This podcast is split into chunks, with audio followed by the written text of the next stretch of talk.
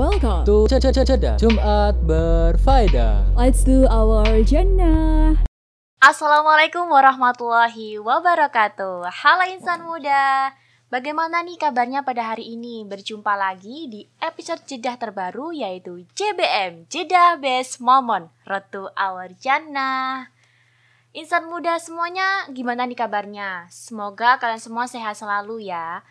Pada kali ini akan ditemenin sama aku Iva dan tentunya nggak sendirian. Pada kali ini akan kedatangan tamu spesial nih, yaitu ada Kak Hisham. Halo Hey. Kak Hisham. Hai insan muda. Boleh nih Kak, disapa insan muda semua yang lagi nonton nih. Oke, eh, hai insan muda. Em, saya Hisham dan saya sekarang di Sufada Radio. Alhamdulillah. Gimana nih Kak kabarnya sekarang nih? Ah, Alhamdulillah hari ini tetap baik walaupun di tengah deraan panasnya Surabaya ya. Iya. Eh, apalagi sambil puasa dan itu jadi satu tantangan kita sendiri untuk untuk selalu baik tentunya. Masya Begitu saya Allah. pikir. Iya. Kesibukannya sekarang nih apa nih Kak? Kira-kira Kalau kesibukan sendiri eh, hari ini saya masih sebagai mahasiswa. Tentunya artinya beberapa kegiatan-kegiatan ya sebagaimana teman-teman juga saya berkegiatan sebagai mahasiswa pada umumnya yang taat kepada Sivitas Akademika UIN Sunan Ampel Surabaya. Saya pikir begitu. Oh, masya Allah, sangat eh sangat itu ya kak ya. eh, waktunya sangat produktif ya kak ini ya mestinya. boleh, boleh dikatakan produktif. Semoga selalu produktif. Doakan. Amin. Baik nih kak, insan muda pastinya tahu nih pada hari ini kita akan bahas tema yang sangat spesial yang mana terdapat di tengah bulan Ramadan yaitu tentang nuzulul Quran. Nah, insan muda semuanya nih pastinya pasti penasaran siapa sih Kak Isam ini ya. Izinkan dulu saya membacakan CV sekilas ya, Kak. Oke. Boleh, silakan. Nah, Kak Hisham ini mempunyai nama lengkap yaitu Hisham Muhammad Jahid nih. Beliau eh, lahir dari di Garut tahun 2000. Beliau juga eh, berdomisili daerah Garut ya, Kak ya? Domisili saya kebetulan di Gresik. Oh, di Gresik ya. Domisili artinya tempat tinggal sementara. Oh, iya iya iya. Gitu. Terus juga beliau ini merupakan seorang karirnya nih teman-teman, seorang public speaker, merupakan konten kreator konten dakwah, lalu juga motivator hijrah dan juga founder channel dakwah Dokter Kalimat on Telegram ya. Ya, betul. Masya Allah. Boleh teman-teman nih yang berminat bisa gabung nih kak ya. Boleh ahlan wa sahlan ya. Insya Allah. Lalu juga eh, bisa nih kita punya masih punya Instagram ya kak ya. Ada, ada. Namanya M. MJ Hisham. Nah teman-teman bisa bantu subscribe, eh bantu follow ya. Follow. Ya. Oke. Lalu channelnya ada ya kak nih kak ya. Channel di Telegram itu. Oh yang telegram tadi. Iya. Oke teman-teman bisa gabung ya. Oke nih. Oke insan muda. Tadi sudah pengenalan dari narasumber. Sekarang pastinya kita balik ke topik yang awal nih, yaitu tentang nuzulul Quran nih. Nah, insan muda pastinya nggak semuanya tahu tentang peristiwa ini. Menurut eh, sepengetahuan Ifah, tentang nuzul Quran merupakan peristiwa turunnya Al-Quran melalui malaikat Jibril nih kak ya. Betul. Nah, dari Kak Hisham sendiri nih, menurut pandangan Kak Hisham, apa sih sejarah, bagaimana sih sejarah nuzul Quran ini atau ada peristiwa apa di balik nuzul Quran ini? Bisa dijelasin singkat gak apa-apa untuk teman insan muda yang pengen tahu tentang peristiwa ini. Oke, em, Bismillahirrahmanirrahim. Alhamdulillahirobbilalamin. Uh, wassalatu wassalamu ala fatihina khatimil anbiya'i wal mursalin. Sayyidina Muhammad Nadin Abil Qasim Amin wa alihi ajmain amma ba'd. Em, insan muda, em, hari ini kita memperingati tentang satu peristiwa agung eh, dalam tubuh umat Islam. Dan ini menjadi satu tonggak awal eh, sahnya Islam hingga yaumul qiyamah tentunya. Nah, eh, peristiwa nuzul Quran sendiri eh, sebagaimana kita tahu secara secara umum dan literasi yang selalu kita terima mulai dari sepuh-sepuh kita dahulu, dari orang tua kita, dari guru-guru kita. Yang tentu semua sejarah itu kembali bermuara kepada Rasulullah Sallallahu Alaihi Wasallam. Itu apa yang terjadi eh, pada saat eh, beliau menerima wahyu pertama dalam bentuk Al-Quran tentunya. Karena hari ini tentang nuzul Al-Quran. Pada dari beberapa riwayat yang masyhur atau beberapa riwayat yang sangat banyak sekali dan dipilih oleh para ulama satu riwayat yang paling masyhur yaitu tanggal malam 17 Ramadan yaitu malam 17 Ramadan menjadi satu malam yang sangat sakral sekali bagi uh, umat Islam di seluruh dunia. Dan kebetulan hari ini kita berada di bulan Ramadan dan uh, memperingati peristiwa itu. Maka uh, pada malam 17 Ramadan itu Rasulullah Shallallahu Alaihi Wasallam sedang uh, berkholwat atau menyepi di gua yang kita kenal dengan gua Hiro, yaitu uh, satu gua yang terletak di perbukitan kota Makkah gitu.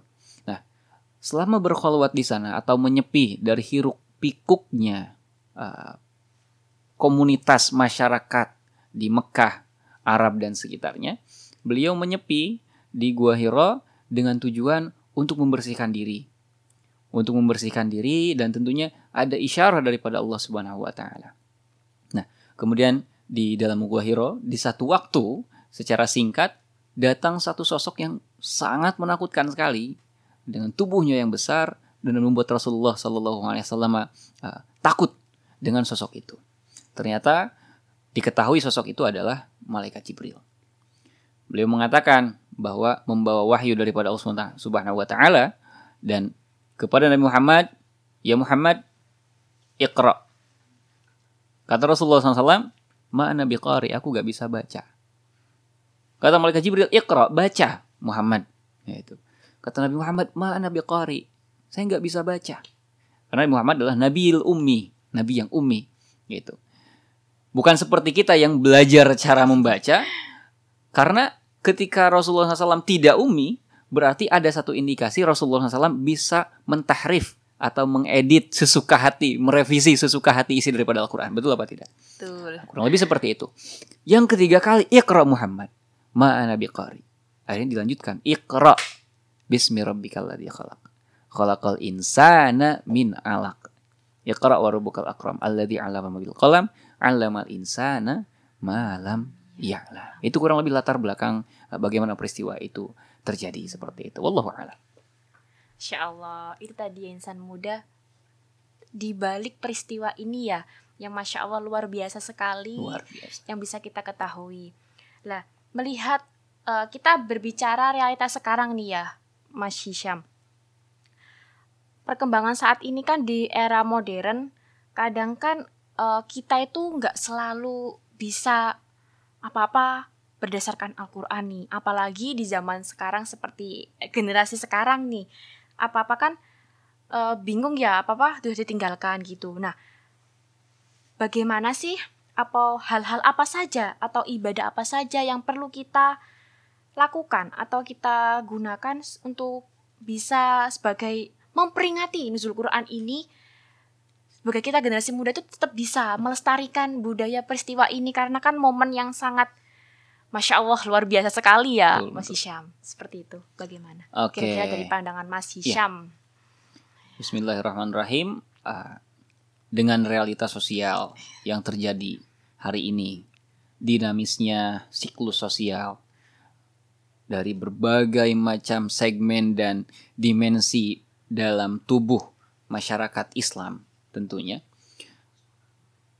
Esensi daripada ah, nuzul Quran ini tidak hanya diperuntukkan untuk kalangan sorry to say, kalangan-kalangan yang agamis saja atau kalangan-kalangan yang fanatik dalam beragama saja. Islam dan Al-Quran secara satu paket penuh itu diperuntukkan untuk semua siapa pun yang percaya terhadap Allah SWT, percaya terhadap Al-Quran. Itu. Kembali kepada kasuistik bahwa tidak semua masyarakat, tidak semua dimensi sosial itu betul-betul dapat memahami atau secara se- simpelnya tidak semua kita dari dari kita ini adalah kalangan santri. Tidak semua dari kita ini bisa ngaji kan begitu. Iya benar Tapi kita Islam, KTP Iya. kita Muslim dan kita bersyahadat. Kita sholat sehari lima kali, bahkan setiap akhir sholat kita ada tasyahud, kita bersyahadat di situ. Artinya kita senantiasa menjadi seorang Muslim, gitu. Akan tetapi bagaimana kita menyikapi hal ini gitu. Maka esensinya, makna tersiratnya kita bisa tularkan dalam kehidupan sehari-hari. Dengan apa pun kemampuan kita, tidak terlepas tidak selalu tentang penafsiran, tentang ilmu tafsir, tentang menafsirkan makna dari Iqra bismi rabbikal sampai seterusnya. Tidak selalu berbicara hanya tentang uh, Al-Qur'an itu uh, bagi orang yang memahaminya saja gitu.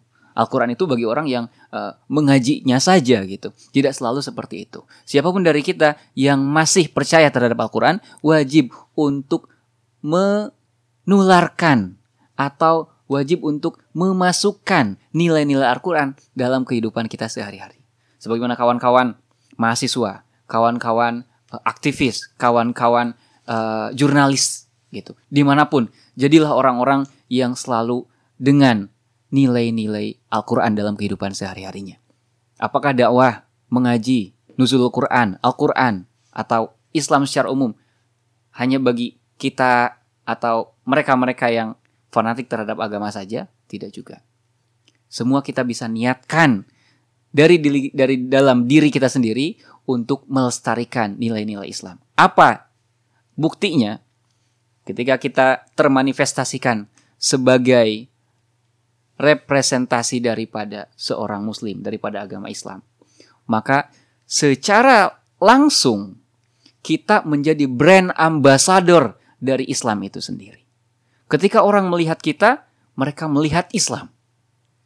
Dan Islam di dalamnya adalah Al-Quran, Nabi Muhammad, para malaikat, Allah SWT, dan banyak lagi tentunya.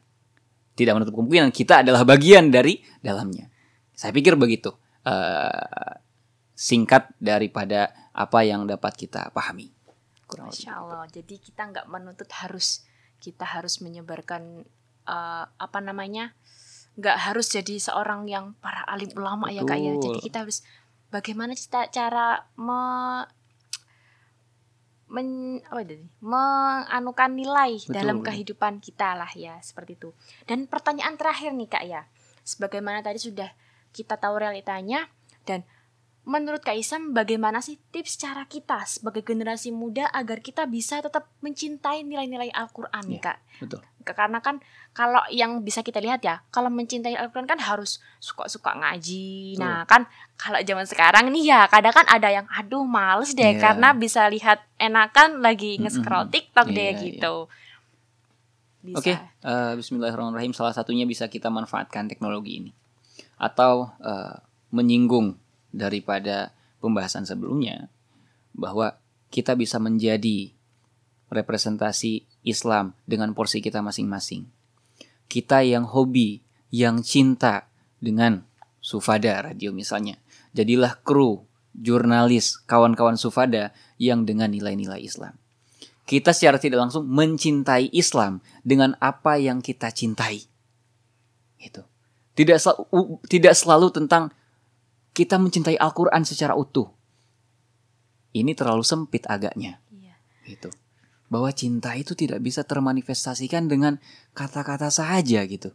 Tetapi esensi dan nilai-nilai perlakuan yang kita lakukan selama itu berada dalam identitas Islam, maka kita sudah dalam rangka melestarikan Islam karena mencintai Islam. Saya pikir begitu mencintai Islam tidak harus selalu dengan uh, mengatakan saya cinta Islam. Tidak harus selalu saya melestarikan Islam karena saya cinta Islam atau karena saya bla bla dan lain sebagainya. Gitu. Tetapi kita manfaatkan apa yang kita miliki, gunakan kita itu untuk menjadi prasarana dan sarana untuk mencintai Islam. Saya pikir begitu. Gitu. Jadi tidak tidak tidak tidak disempitkan oleh satu dan dua realitas saja gitu. Tapi justru malah multi realita nantinya. Multi dimensi dan multidisiplin dan lain sebagainya. Saya kurang lebih seperti itu. Oke, seperti itu ya Kak ya. Jadi nggak hanya berpatokan pada betul, satu ini saja. Jadi betul, bisa tidak. lebih ke lebih banyak lagi ya, betul, ya Kak ya, betul. seperti itu. Nah, insan muda semuanya tadi sudah pembahasan yang sangat mendalam ya tentang peringatan Nuzul Quran nih. Kita sudah tahu apa sih di balik peristiwa ini dan juga bagaimana kita melihat realita yang ada pada saat ini dan juga tips bagaimana sih kita bisa mencintai Al-Qur'an untuk sebagai memperingati pada momen kali ini. Nah, Mas Hisham, ini kita pengen nih ada closing statement beserta pesan-pesan buat insan muda untuk dalam di bulan Ramadan ini dalam memperingati Nuzul Quran ini nih. Bisa Oke. dijelasin sedikit atau banyak gak apa-apa nih untuk Hmm, insan muda biar oke. lebih semangat nih tentunya di bulan Ramadan ini. Oke, untuk insan muda di mana pun eh, kalian berada, eh, baik di rumah, baik yang sekarang lagi nongkrong dan kebetulan lihat handphone ada konten Sufada, Jeddah, Best Moment misalnya. Siapa pun insan muda dan di mana pun kalian berada, jadilah brand ambassador Islam dengan apa pun konsentrasi kalian, di mana pun kalian berada sedang bersama siapa pun kalian. Jadilah brand ambassador Islam yang selalu dalam nilai-nilai Islam. Tidak harus Anda menjadi semua para alim ulama, tidak harus. Tidak harus semua menjadi ulama. Untuk melestarikan Islam, tidak harus menjadi ulama. Tapi jadilah brand ambassador bagi Islam. Karena brand ambassador bisa ulama, bisa umaro, bisa aktivis, bisa jurnalis, bisa banyak hal lain, bisa artis, dan banyak lain sebagainya tentunya. Jadi, jadilah satu pesan saya, satu ambasador Islam yang baik dengan nilai-nilai yang selalu lestari dalam diri kita sebagai seorang muslim dan insan muda tentunya. Masya Allah, motivasinya sangat bermanfaat nih pastinya sama insan muda, apalagi di Mimon kali ini ya, Mas Hisham ya. Nah, jadi saya bisa menarik kesimpulan nih untuk materi kali ini, untuk peringatan Nuzul Quran ini, jadi kita lebih bisa mengambil apa ya, nggak harus menjadi alim ulama atau ulama besar ataupun apa pun, yang penting kita bisa mengambil salah satu sisi apa yang kita sukai, passion kita itu untuk sebagai brand ambassador Islam. Betul sekali. Baik Mas Hisham, terima kasih atas waktunya, atas ilmunya yang sudah mau berbagi dengan kita, dengan insan muda semuanya, apalagi di peristiwa momen Nuzul Quran ini. Semoga ilmu yang didapatkan oleh insan muda berkah tentunya Amin, dan amin. Kita doakan nih insan muda untuk Mas Hisham ini tambah lancar Amin, amin, rezekinya, amin, amin. tambah sehat selalu dan Amin, amin. apa pun dilancarkan segala urusannya.